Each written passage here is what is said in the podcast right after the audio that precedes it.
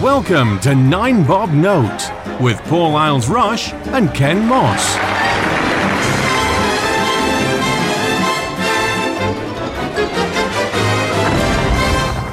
Hello and welcome to Nine Bob Note. I'm Paul Isles Rush, I'm Ken Moss. and we have to, I've taken a, a bit of a, a serious uh, step last week to commemorate the Duke of Edinburgh. Uh, normal services resume tonight, uh, I think. Ken, it's your turn. What have we got for today? Elections. I beg your pardon. Well, exactly. If you've got electile dysfunction. yeah, we've got a. The local elections are coming up. Uh, in Lancashire, we've got the county elections as well. I'm not sure uh, how they coincide in other boroughs. Um, but this year, because of COVID, they're having sort of double elections for everybody that they didn't hold any last year. So they're having a couple of wards at a time this year, which is quite unusual.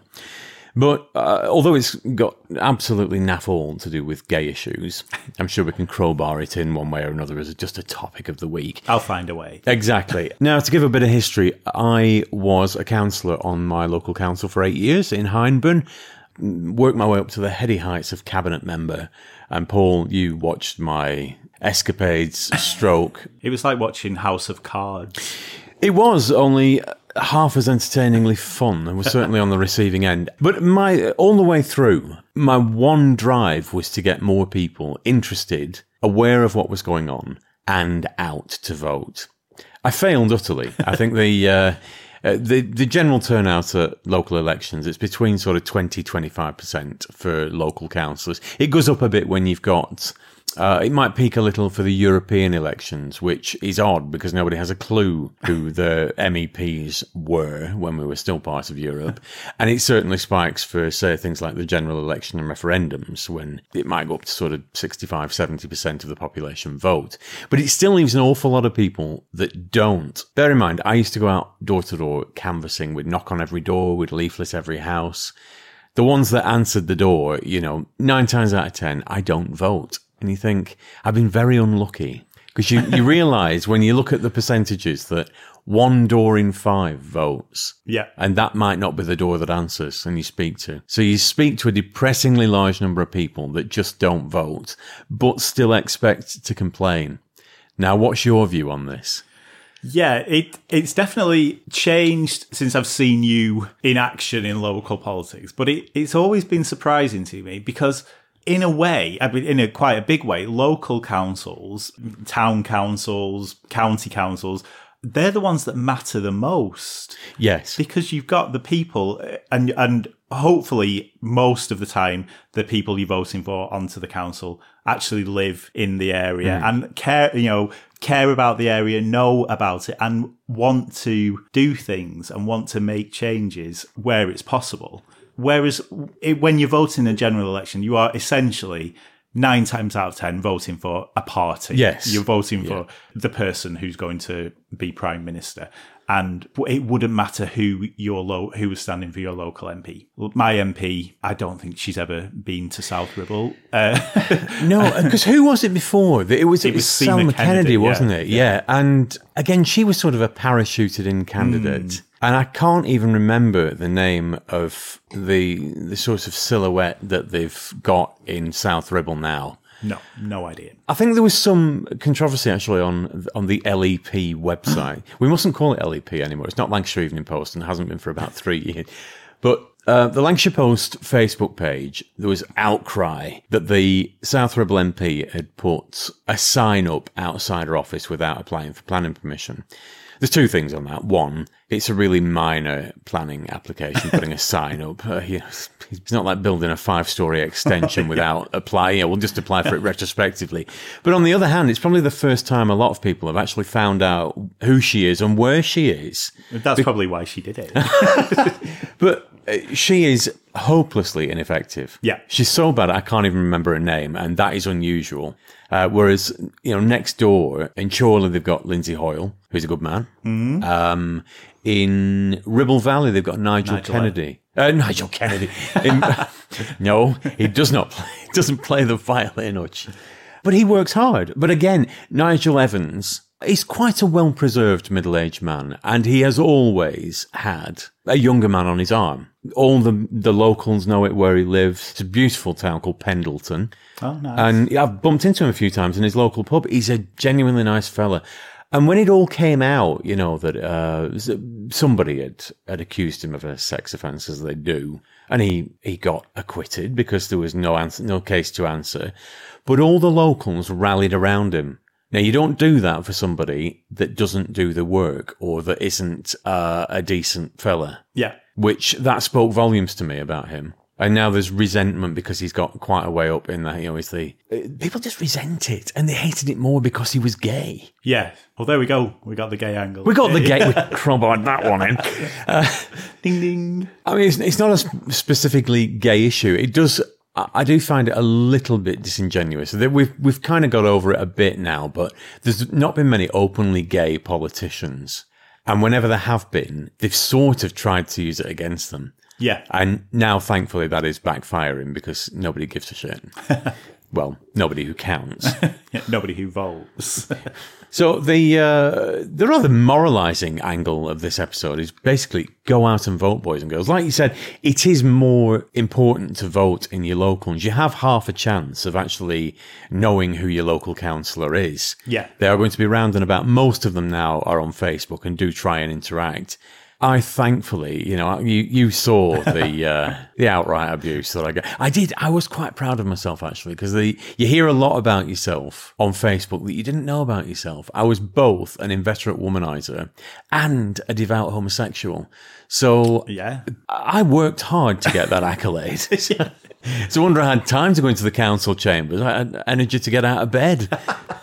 But they are on Facebook, they are on social media. So interact with these people. And but I would advise you, if you want something doing, if you want your area improving, don't start by insulting those people. They're just normal people who've stood up to try and make a difference. Obviously, every now and again, you're going to get a bad egg, naming no names.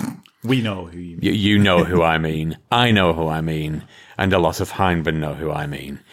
The bad eggs are very rare. There are no brown envelopes. It just doesn't go. It's impossible to get away with anything at local council level. Can't speak for MP level, and don't get me started on the county councils, which are a huge black hole of money and should all be abolished. But have you? Do you know who your councillor is in Gloucester Court? One of them. I I do know one of them who's on Facebook, and he he's called Matthew something. but he's really good. He puts messages on all the time. There's also another one, and his name begins with G. And but they're really good. They always respond to messages, and a lot of the time it's stupid stuff. There was uh, there was the, uh, the thing which I think we both encountered on Facebook the other week, where there, there was a guy who had had complained about something to his borough council, and they had not done anything about it because it was the town council's It was the county council. yeah, the county council that should be doing it. But yet he directed this huge tirade of abuse at the borough council. It, it- they hadn't essentially marched down to the county county hall and dealt with the problem themselves. But yes, our local councillors they can't always get stuff done. I mean, especially in local council, there's very little money that is that's just floating around to do mm. odd things. And so they do have to make decisions that aren't always popular. But I think, yeah, I've definitely, we've definitely got more value for money out of those guys than we have out of uh, our MP. Like I said, the uh, the previous MP in my borough was Graham Jones, uh, who was worth his weight in gold for the sort of the stuff that he, he used to. He was active all the time. I mean, that was an, another example of a job where you never really have a day off. Yeah. You're in London four nights a week. You come home on Friday, you've got surgeries all day. You're invited to this, that, and the other all over the weekend. And in between that, you've got to see your partner and your family. Yeah. I mean, it's something, it's something daft like £76,000 a year. Yeah. Break it down. It's not a right lot of money. And they say, oh, yeah, they claim 150000 a year and expensive.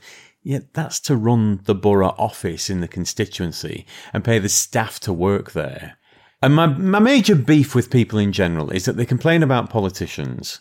Oh, they're all the same. This is, is looping back to prejudices. Yeah. Well, I'm not prejudiced. Oh, bloody MPs are all the same. well, you are then. The good ones, and there are, the majority of them are, but like I say, we there are ones that they're parachuted in to win an election and they're never seen again. They're not. Mm-hmm. So I can understand why people's resentment builds, but just scratch the surface of what they actually do before diving in. You know, they should work for nothing. Well, I'm sorry, Pat. You wouldn't work on the till at Morrison's for nothing because it's helping people buy the weekly shop. Yeah. Why should these people do it for nothing? What are they? It's a job. Yeah. And at the end of it, after five years, if the public say, well, we've had enough of you, whether you've done a good job or not, you're out. Yeah. There's no performance related. it's just whatever, whichever way the wind's blowing on that day. So I'm not sure I'd go back into it, hmm. but I do feel sorry for those that are in it and that are really trying to make a difference. Yes. And another thing that we, I think we both always said is all of those people complaining, all of those people making up lies on Facebook, tweeting horrendous abuse to councillors and MPs. You have absolutely no right. Well, you have no right to that anyway. But if you haven't voted, you have no right. Go and vote, even if you're voting for someone you know isn't going to win. That then gives you the right to complain, not abuse, complain. But if you don't go out and vote, then you're just going to have to shut up for the next few years until the next election. Well, as I say, a fifth of people vote on the whole in local elections. It would be amazing if every single one of the commentators on Facebook, Twitter, etc., just happened to be the 20% that have voted. I Oh, somehow doubt it. So, yes, get out there and vote, boys and girls. It might not seem important, but it is. The ones closer to home are the ones that can actually affect the things that you see every day around you. It's time for Screening Queens.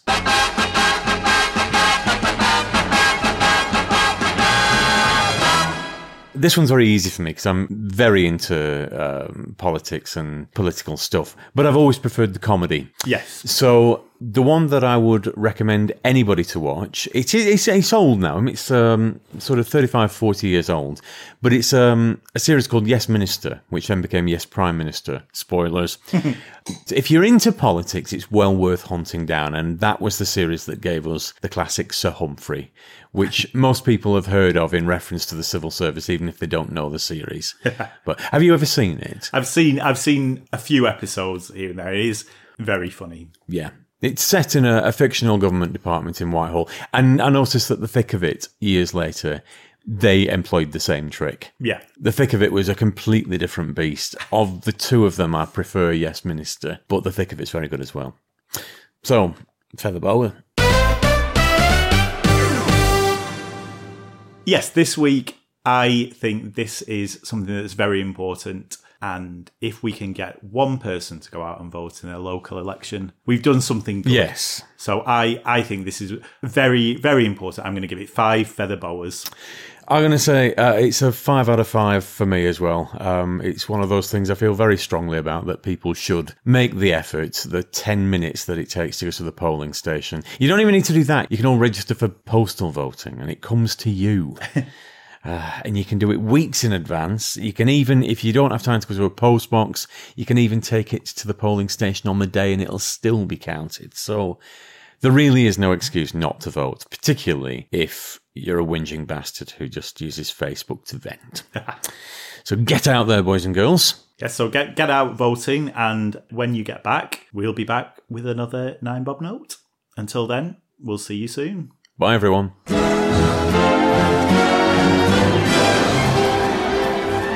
Nine Bob Note featured Paul Isles Rush and Ken Moss. Title music was by Mark Shyman, and the program was produced by Maverick Productions.